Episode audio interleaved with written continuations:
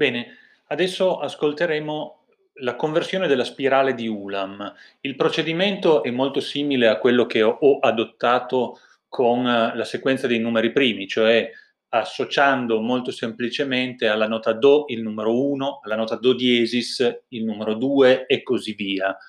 La sequenza di tutti i numeri che si viene a generare genererà anche una scala cromatica di, nome, di note, scusate, e a questo punto basterà scegliere i numeri che ci interessano, eh, farli seguire da delle pause per i numeri invece che non ci interessano e ne verrà fuori automaticamente uno, uno spartito. Eh, il discorso relativo alla spirale di Ulam è anche qua molto semplice dal punto di vista tecnico. Innanzitutto, che cos'è la spirale di Ulam? È un giochetto praticamente eh, che è nato forse come passatempo, ci racconta tra virgolette la leggenda, eh, un passatempo del matematico polacco Stanislav Ulam ed eravamo negli anni 60, intorno al 1963. Eh, giocando con un pezzo di carta cominciò, inserì il numero 17 al centro del foglio e cominciò a, fare, a inserire i numeri a spirale eh, attorno al 17, quindi in ordine progressivo, 18, 19, 20 eh, e via discorrendo, e notò che per pura combinazione o forse per qualche legge che non era ancora stata stabilita, eh, gran parte dei numeri primi si disponevano lungo delle diagonali, in particolar modo lungo una eh, notevole dia- diagonale. Ehm, semplicemente con questo meccanismo, diciamo così, puramente casuale, cominciò a lavorare attorno a questo procedimento. Qualora voleste cercare su internet la raffigurazione della spirale di Ulam, ce ne sono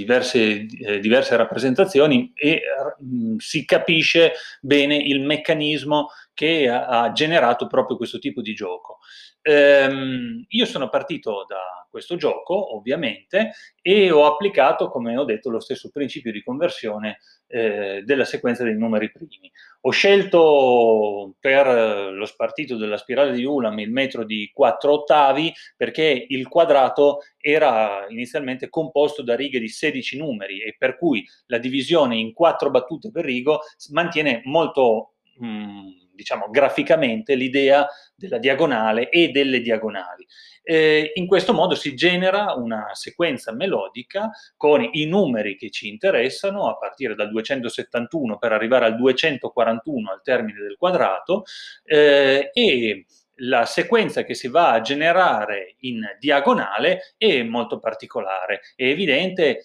eh, che la sequenza che si genera dalla diagonale dall'alto verso il basso eh, è abbastanza ricorsiva, quindi ci sono degli elementi che ricorrono. Eh, nei brani che ho studiato e che ho eh, composto seguendo proprio questo, questo meccanismo, eh, ho fatto semplicemente delle varianti eh, ritmiche, diciamo anche dal punto di vista degli arrangiamenti, ma ho mantenuto sempre la sequenza eh, generata proprio dalla diagonale con